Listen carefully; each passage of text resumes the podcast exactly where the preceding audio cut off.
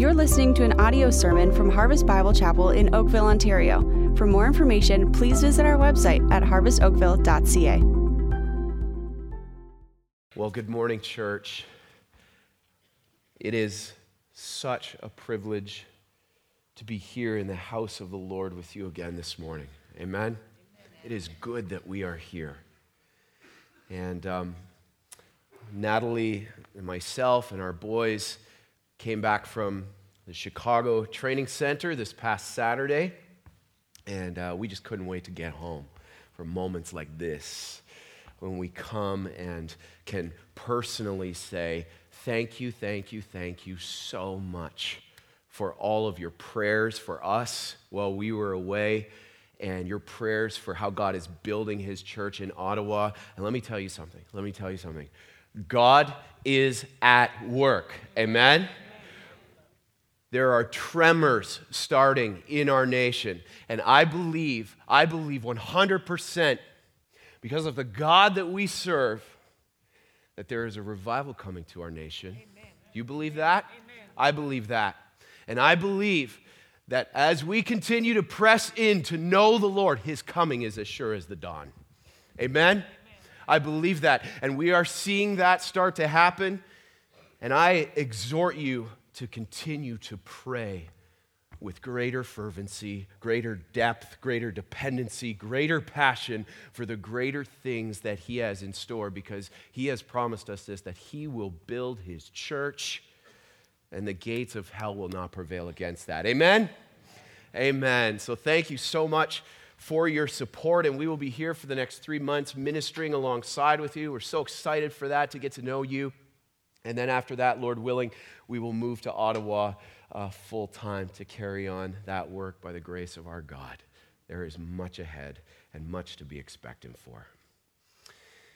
So, today's message title is Our Greatest Gain, and it's taken from Philippians chapter 3, verses 1 to 11. Philippians chapter 3, verses 1 to 11, Our Greatest Gain. And as you're flipping there, I have a question for you that's going to set the tone uh, for the direction of where this message is headed. And the question is this, loved ones Would you agree with me that we live in a society that is absolutely obsessed in the pursuit of gain? Would you agree that we live in a society absolutely obsessed in the pursuit of gain? And well, as you're probably aware, yesterday was Boxing Day, right? The single biggest shopping day and highest grossing revenue day for most of the stores in our nation. And in thinking about that, and thinking about this time of year, I wanted to give some examples that I researched about Boxing Day that illustrate the obsession with gain and the relentless pursuit of it that we have, and some of the lengths of how far we're willing to go to get it. You'll see on the screen here, this is a picture of the Eaton Center on Boxing Day. Okay, straw poll, real quick. How many of you are glad you're not there right now? Yeah. Okay, another straw poll. How many of you are glad you're in church right now? Amen. Absolutely. Okay, so as you're looking at this, think about this 60% of Canadians, nearly two thirds, so two of every three people in this room, plan to shop on Boxing Day to buy gifts for, get this, themselves, even after all of the Christmas gifts they have just received over the previous month. 60%. This one was pretty sobering. There are reports, oh boy, there are reports of people jumping out of moving vehicles in jammed parking lots just to secure a parking spot. It's rammed. There's an open spot. Get out there, risk your life, save the spot. and see, and, and looking at the month of December as a whole, Canadian stores racked up between, get this, 30 and 40 billion dollars in sales in this month alone. 30 to, let that sink in your mind. 30 to 40 billion dollars. And to, top, and to top it off, the joy of this is no longer confined to just one boxing day, but is now a full boxing week so that you can extend this joyous pursuit of yours another six days. Obsession. Obsession. One day is no longer enough. And isn't it obvious that we think having more or doing more things in this life brings us the confidence, security, satisfaction, peace, comfort, and fulfillment that we are so desperately looking for? But what we can clearly see here, would you agree with me, is that this is a lie. This isn't just a 2015 stat, this is a yearly stat, year upon year, that's only increasing. Why? If all of these things meet those things we are looking for in our lives to fill. And my question here for us this morning is are you living in this lie? And would you know it if you were? You see, here in Philippians 3, Paul recognizes this relentless desire for gain that is hardwired in each of us and confronts us with the reality of the greatest gain that we could ever have in our lives. What is it, you ask? Well, it's not something that can be found on a store shelf. There you go. Take the rest of Boxing Week off. You're good. Just gave you permission for that. Sleep in.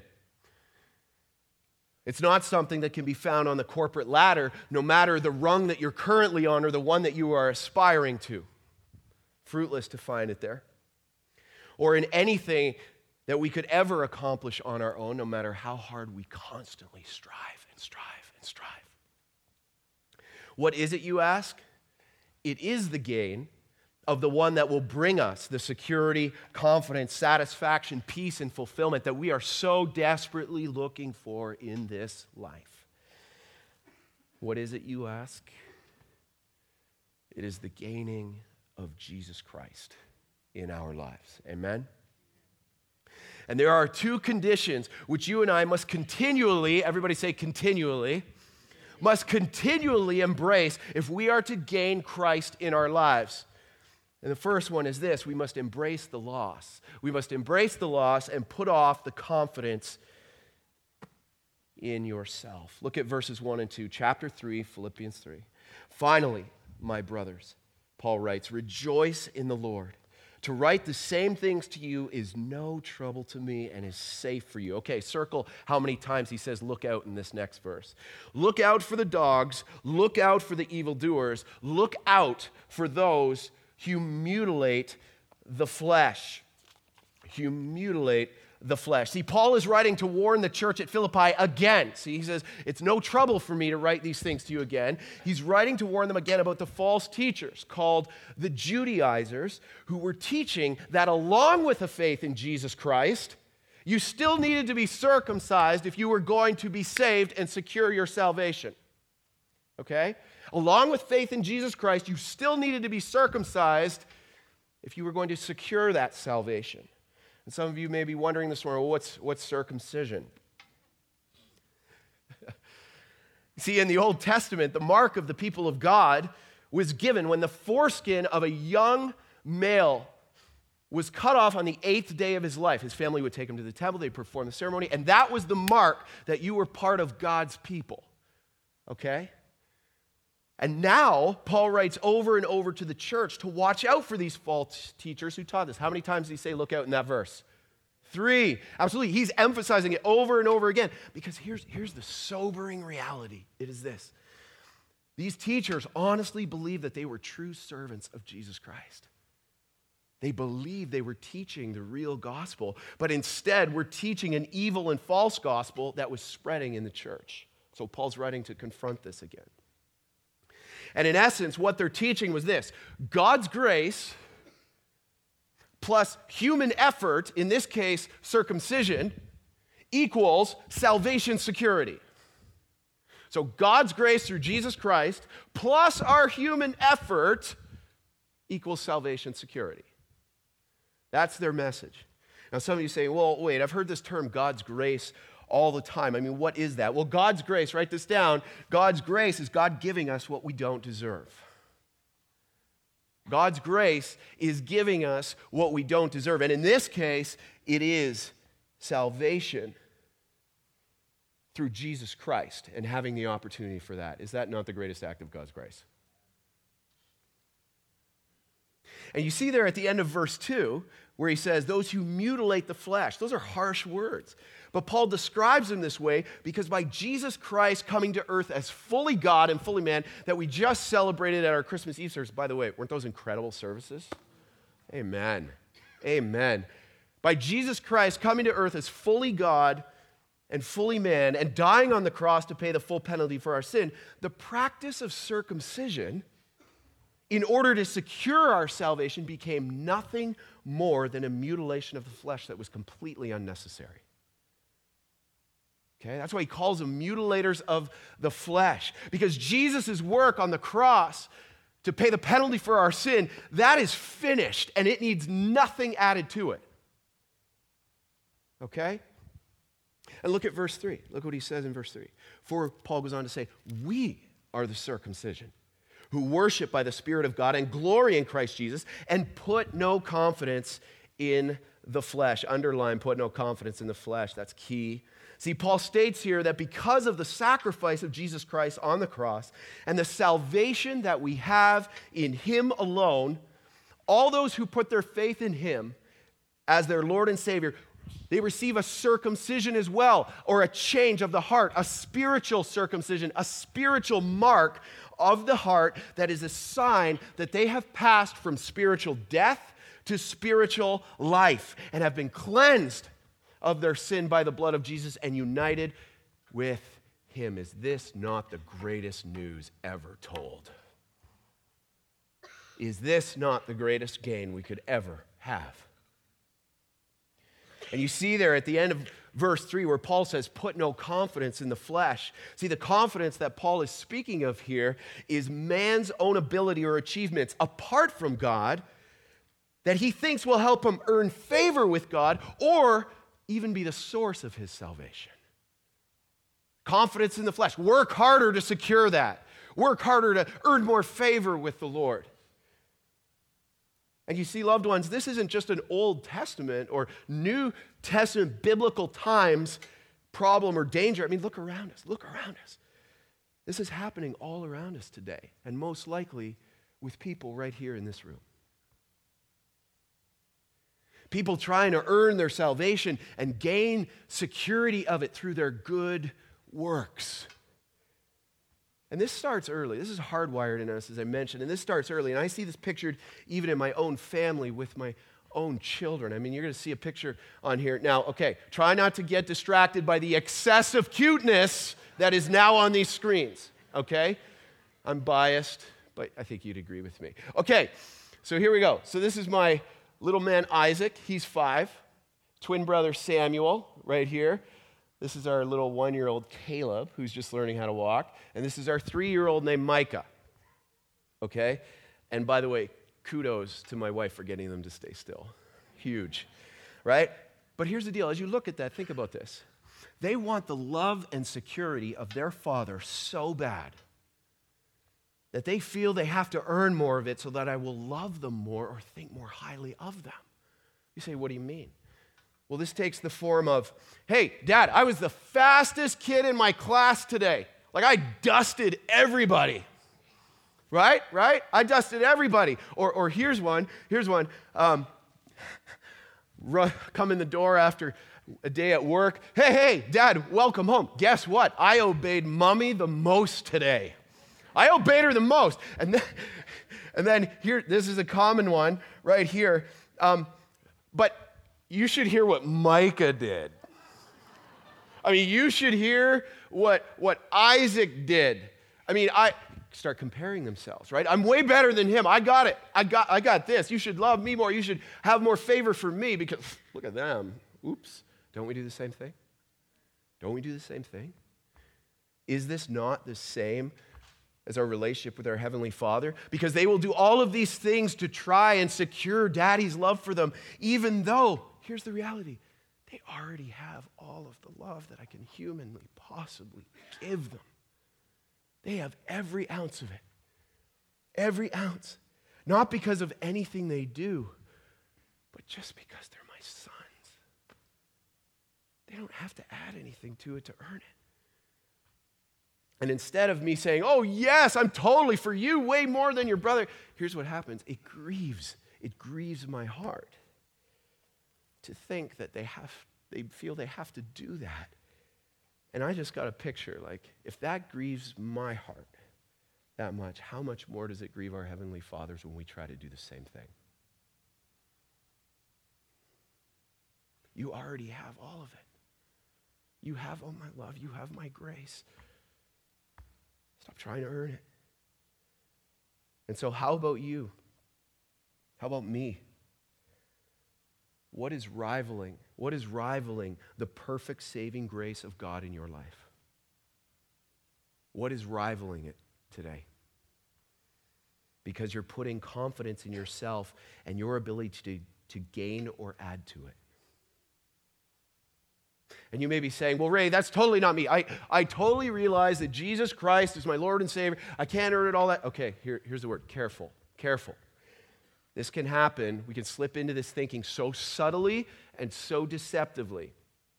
And here in verses 4 to 6, Paul gives us four ways that we can easily begin to put confidence in ourselves and fall into the same trap of trying to gain Christ through our own efforts. Okay, four ways we put confidence in ourselves. Number one is our traditions. Look at verses 4 and 5a. Through our traditions. Though I myself, Paul says, have reason for confidence in the flesh also. If anyone else thinks he has reason for confidence in the flesh, I've got more. Paul's like, I've got you beat on every single level that you think you can earn. I'm topping you out. Listen to this. And then he goes into his credentials. Verse 5 circumcised on the eighth day. You see, as we spoke about earlier, Paul kept the tradition of being circumcised on the eighth day. His parents took him to the temple. He went through that. He got marked as a member of the people of God. And maybe for you this morning, you're putting your confidence in the fact that you're coming to church every Sunday morning. This is a weekly tradition for us. Or, or I come to church on Christmas and Easter.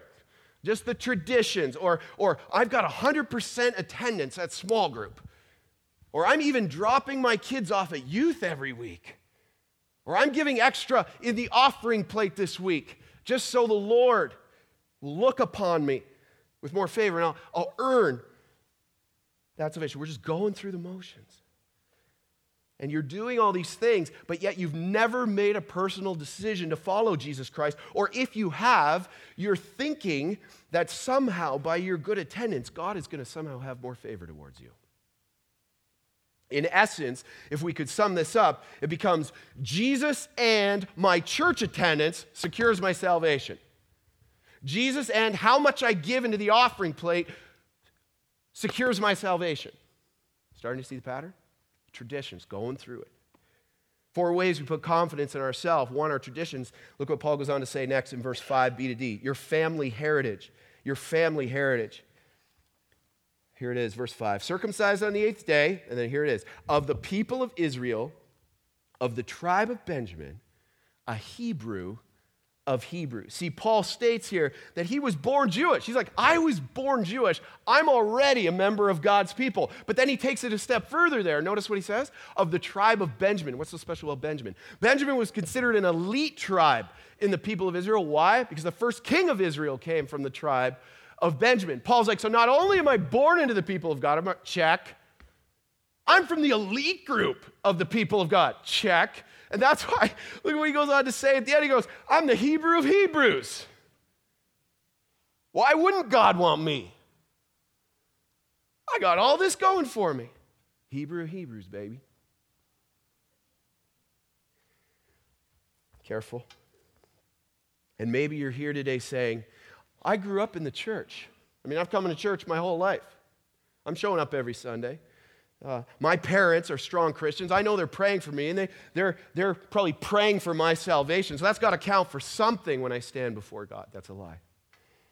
That personal decision to follow Jesus Christ is between you and Him alone.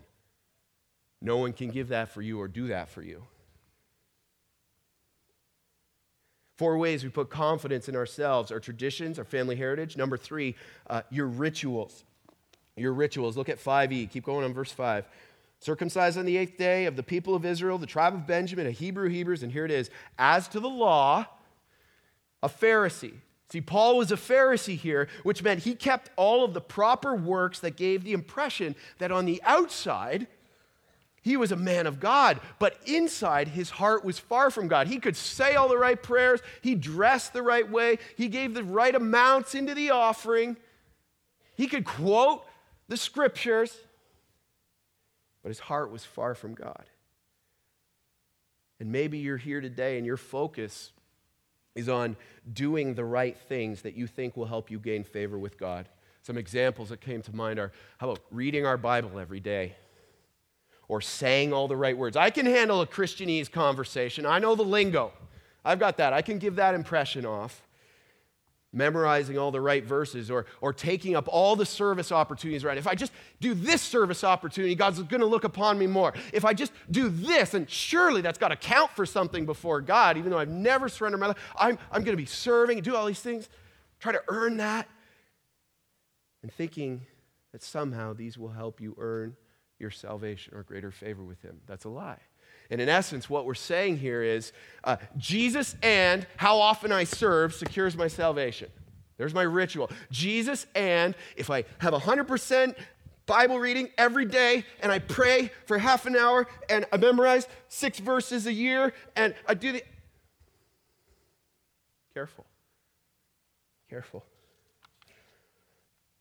Lastly, four ways we put confidence in ourselves our traditions, our family heritage, your rituals, and here it is, number four, your hard work and success. And in the spirit of um, vulnerability, I, I have to say this is, this is me. This, loved ones, in my life is a tooth and nail fight every day. Um, so I've heard from a few people that I can be a very passionate person sometimes. Who knew? But I've heard that. And with that, a work ethic of let's do the next task, let's get at it. God said it, let's go, let's go, let's do, let's do, let's do, drive, drive, drive, drive, drive. And you see what Paul's saying here in verse 6. Look at verse 6. He says this As to zeal, there's the passion, as to zeal, a persecutor of the church, and as to righteousness under the law, I'm blameless absolutely blameless. See, Paul worked with greater passion, greater zeal, and greater commitment than anyone else around him to serve God by killing all the Christians he could find or throwing them into prison in order to shut down their churches before he encountered Jesus on the road to Damascus. That's what he's talking about. Greater zeal. I'm doing it. I'm doing it for God. And maybe you're here and this is you. And you're like, well, wait, I'm not throwing any Christians into prison. I'm not burning down churches. No. But you are thinking that working more, working harder, or having success on that next project will help you gain more of God, His pleasure, or His favor. In essence, what's happening here is Jesus plus how hard I work secures my salvation. I mean, Jesus really, He got the goods when He got me. I mean, I work hard, I get these tasks done. That's our heart set. And I have to, I have to qualify that with this. Don't get me wrong. Don't get me wrong. Uh, it is good to work hard. Ecclesiastes says, whatever your hand finds to do, do what? Do it with all of your might. And later on in Scripture, it says, it is the Lord Christ you are serving. We serve him with excellence, no question. But, as George Mueller stated, work with all of your might but trust not in the least in your work. Work with all of your might, but trust not in the least in your work. Sobering word for me this morning. So, which ones are you in? You know, if we're being honest with ourselves, all of us here will fit into at least one of these areas at times. And each of these righteous deeds is a barrier in our lives to gaining Christ if they are what we are relying on to get Him. They are rivaling God's perfect, finished grace in our lives. How do we know this? Isaiah 64 6, you'll see it on the screen here. It says this We have all become like one who is unclean, and all our righteous deeds are like a polluted garment. A polluted garment. And the finished work of salvation in Jesus Christ alone is the answer to all of these things that we try to pursue and put our confidence in. I love how John MacArthur puts this. He says, Christ is Christianity. Love that. Christ is Christianity, and He is all there is to offer because He is all that we need. He is all that there is to offer because He is all that we need. And to gain Christ in your life, you must embrace the loss and put off the confidence in yourself. And as we seek to gain Christ by embracing this loss of ourselves, we must also embrace the gain and put on the knowledge of Christ. Embrace the gain and put on the knowledge of Christ. Look at verses 7 and 8. It says this But whatever gain I had, I counted as loss for the sake of Christ. Indeed, I count everything as loss because of the surpassing worth of knowing Christ Jesus my Lord. For his sake, I've suffered the loss of all things and count them as rubbish in order that I may gain Christ. See, Paul states that literally everything that we gain that is not Christ, here's a sobering word for us today, is meaningless. He calls it rubbish. The Greek word for rubbish there means actually dung or manure. Everything that we gain that is not Christ. And all of his previous credentials, his ability to excel at the top rung of the most successful and prestigious organizations in society, it meant nothing.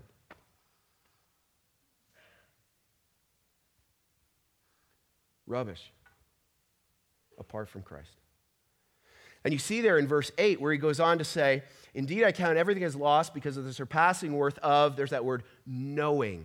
See, the Greek word there for knowing is gnosis. And this isn't just some intellectual head knowledge. Yeah, I know about Jesus. Maybe some of us here today have been coming a long time. Yeah, I know about Jesus. I know there's a God. I know that uh, He's here, and I know that people are worshiping Him. But listen, this is not some head knowledge, but rather that word gnosis, knowledge, means having an intimate or personal knowledge of someone that comes from, here it is, sharing a life with them. Sharing a life with them. And, and the closest resemblance to that we have in a human relationship is God's design for marriage. A man and a woman coming together, united in Jesus Christ to share a life. And I have had the privilege of sharing my life with my wife, Natalie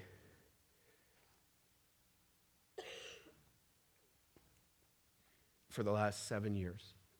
And she knows, she knows the most personal and intimate things about me.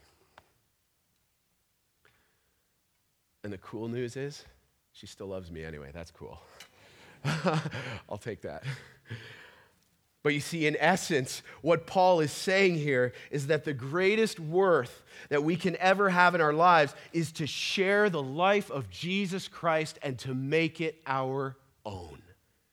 The God of the universe wants to share his life with us. Can you imagine?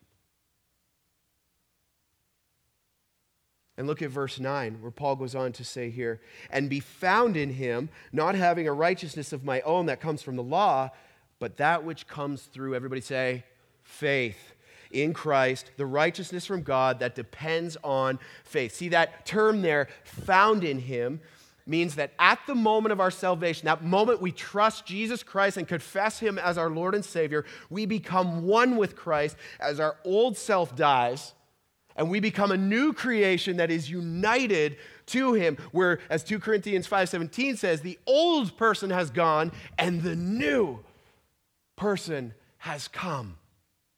And this in no way is based on any righteous works that we could do but through putting our faith in jesus christ alone as our Lord and Savior. And you may be here today saying, well, listen, I don't think, I don't think I could ever be good enough to be received by Christ. I mean, if you only know what I've done in my past, or if you know what I'm currently involved in, Ray, you totally wouldn't be saying that. And I'm not even trying to earn salvation uh, because I don't think it's even an option for me. Look up here. Look up here, if that's you today. That is exactly the point. That is exactly the point. You and I, you and I will never be good enough to earn our salvation. And you know, when Satan comes and he starts to speak into my mind, he goes, Really? Really? He says, You think you're going to be a pastor? You think anybody's going to listen to what God, you think God can use you? You think He's going to use you to plant a church? Look at you, man. Your life's a mess. I know what you've done. You're a wreck. But you know what our response to that is? Yeah, that's right. But isn't it amazing what grace does?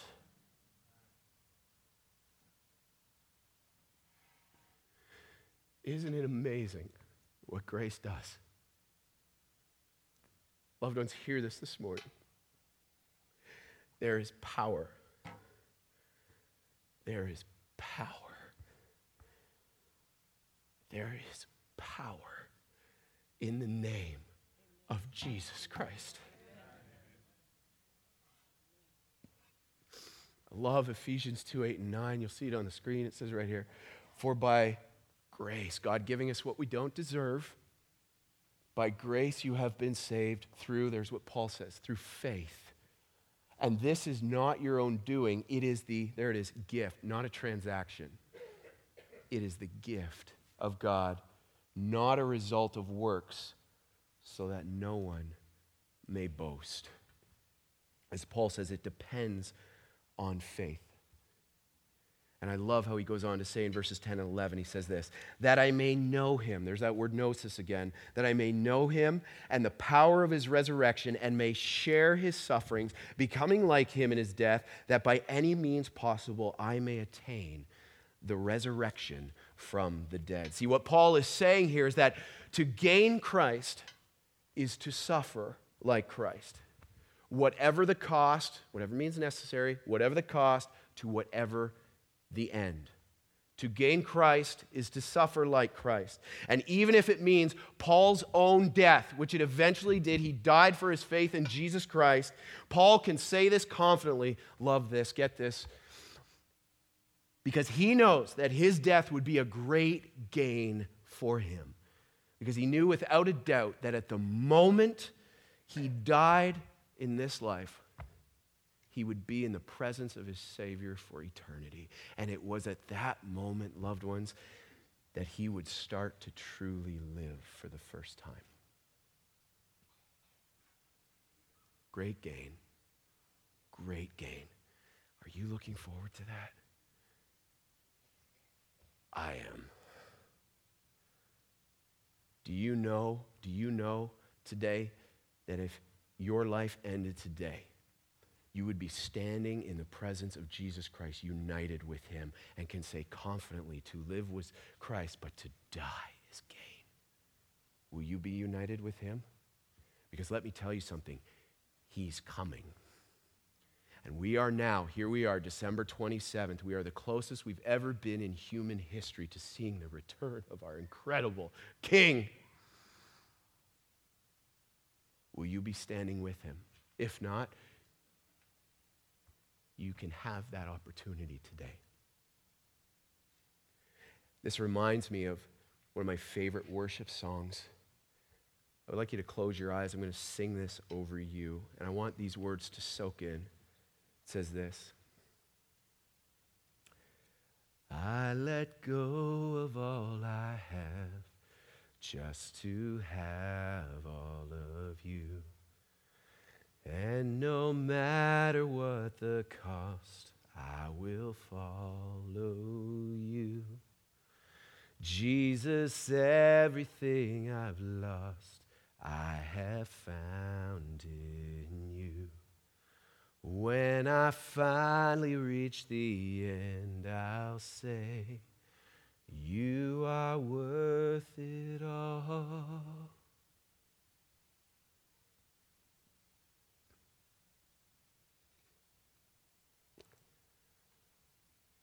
Open your eyes, loved ones, and look up here. You see, losing all and gaining Christ is an unbelievable bargain. Heavenly Father, help me to live as one who believes this is true. Is that your prayer this morning? Help me to live as one who believes that is true. And so, how about you? How about me? What gain are you embracing today? What's the gain you're going after? Are you putting on the knowledge of Christ or the knowledge of the world? How about in your marriage? Husbands, are we actively seeking to put on the knowledge of Christ so that we, like Jesus Christ, can lay down our lives for our wives as Christ laid down his life for the church? Parents, grandparents, are you desperately seeking to put on the knowledge of Christ so that your children, your grandchildren can be raised in a home, in a family where they see models of Jesus Christ and men and women who fear the Lord? How about in the workplace or in your classroom, students? Do the people who sit around you, they see a man or woman of distinction who is sharing and emanating the life of Jesus Christ? See, because here's the sobering reality we are never static in this. We are always embracing one thing or the other. We're either putting on the knowledge of the world or we're putting on the knowledge of Christ. We're never static. And you say, Well, Ray, I really like that. I want to put on the knowledge of Christ. What does that look like? Well, the Bible gives, tells us clearly, says, five ways we grow in gaining Christ in our lives. Five ways we grow in gaining Christ in our lives. Here it is. Number one, through faith. Through faith. Look at verse 9 again and be found in him, Paul says, not having a righteousness of my own that comes from the law, but that which comes through faith in Christ, the righteousness of God, and here's a key word, that depends on faith. See, receiving Jesus Christ as your Lord and Savior and believing that He is the only Savior of this world and that His death on the cross paid the full penalty for your sin and made the way for your salvation in Him. This is where everything starts. Everything else depends on this step. Everything else. That's why Paul says it depends on faith. And maybe you're here this morning, and this is the first step that you need to take in gaining Jesus Christ in your life. And I urge you with everything inside of me to take this step. And God's word for you this morning is crystal clear. Today, when you hear his voice, that's going on in your chest right now, do not harden your heart, for he desires today to be the day of your salvation. And he says, Come as you are. I gave my life for you so you could live truly. Five ways we grow in gaining Christ in our lives. Number one, through faith. Number two, through his word. Romans 12, 2 says, Do not be conformed to the patterns of this world anymore, but be transformed by the renewing of your mind. And maybe you're here this morning and this daily walk with God through His Word has been lacking. You've accepted Christ in your life and you're like, my, my daily time in the Word is lacking, and this needs to be a focus for you as you move into the new year. And we say, you know what, as maybe you're saying like what I get caught saying at times, so I just can't, I just can't have time. I just can't have time to get in the Word. Like, I got so many things pressing in. And then the Lord struck me with this reality, it is this. Loved ones, you and I will always have time for the things we make time for. And what we make time for is the greatest reflection of our priorities. Simple truth, profound.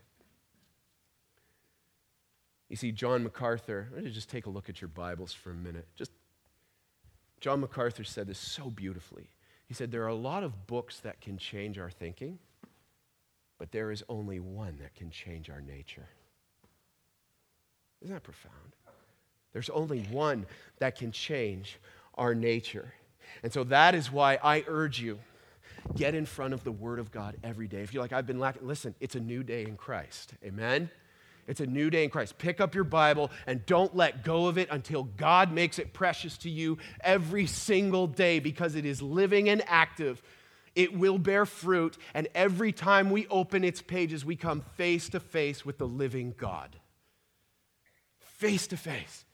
What a gift. And no longer does it become Jesus plus reading my Bible equals more salvation, security, or favor. Now it is because of Christ, I can love his word. Love it and cherish it. It is precious to me. And there are so many different, if you're like, I don't know where to start on this, this is a big book. Yeah, it is. We would love to talk with you to get you hooked up. There's reading plans available at the Connect Us. Come and talk to us. We just want to see you take those first steps so badly. Five ways we grow in gaining Christ in our lives. Number one, through faith. Number two, through his word. Number three, number three is through prayer. Through prayer. Ephesians 6:18 says, praying at all times in the Spirit, all times in the Spirit. And I love how Pastor Robbie said once, he says, you know, prayer is like prayer is like one of those knobs on your kitchen cupboards, right? That you keep opening and, and it comes loose and you got to keep tightening it, right? Keep tightening it. With kids, that becomes more pronounced. But you keep tightening it. And why do we have to keep tight? Why is prayer like this? Because of this, write this down. Where prayer fails, the world prevails. Where prayer fails in our lives, the world prevails. keep tightening it. You'll see here, I love this quote by E.M. Bounds that's here, and he says this He says, Walking with God down the avenues of prayer, we acquire, there it is, his likeness, his nature, his life. And unconsciously, we become witnesses to others of his beauty and grace. No longer is it Jesus plus, plus praying lots gives me more favor. Now it is because of Christ, I can approach his throne of grace with confidence and receive mercy and find grace to help in our time of need.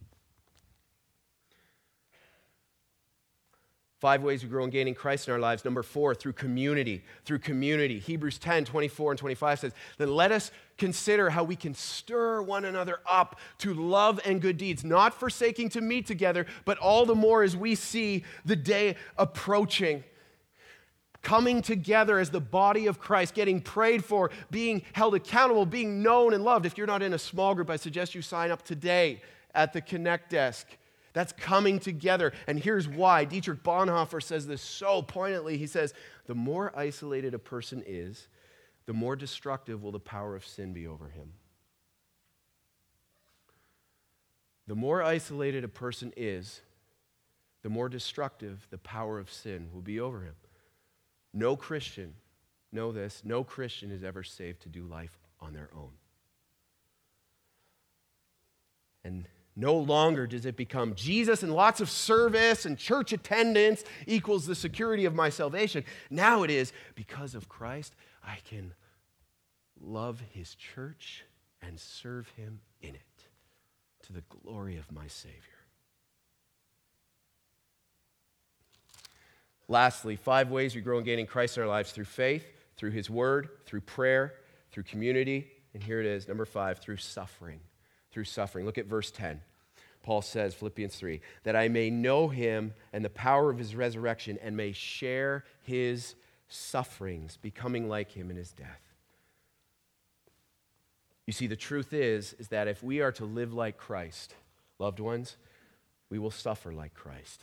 A lot of people say, oh, you're a Christian, so that means you got easy street. Your life's all good to go. Eh? You got this God in your corner. Listen, listen. Embracing the call of Christ is not embracing a call to easy street. Jesus said this in John 15, 20. He says, he says, if they persecuted me, they're going to persecute you. No student is greater than his teacher. It's coming. And if you're felt so impressed with this this week, to encourage you with this this morning. And if you're a follower of Jesus Christ and in a place of suffering today, be encouraged with this truth. Look up here, loved ones, and we close with this.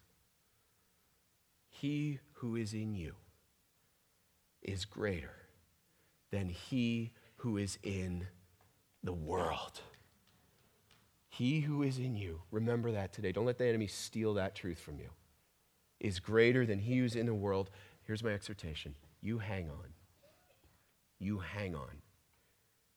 Don't give up or lose heart because, as has been said, the greater our trouble, the brighter our triumph becomes.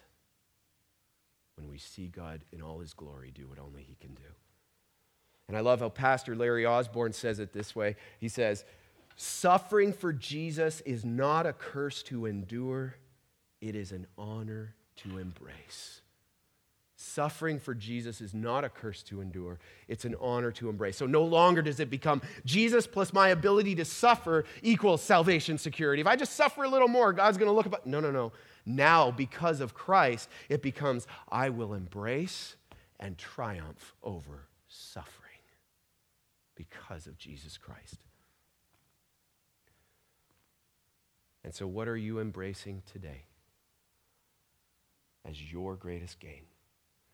Are you embracing the loss and putting off the confidence in yourself so that you can embrace the greatest gain and put on the knowledge of Christ? And lastly, I say this to you look up here, loved ones. Hear this this morning. Take this with you. I promise you, I promise you, the day will come when you will regret nothing that you have lost for God's sake.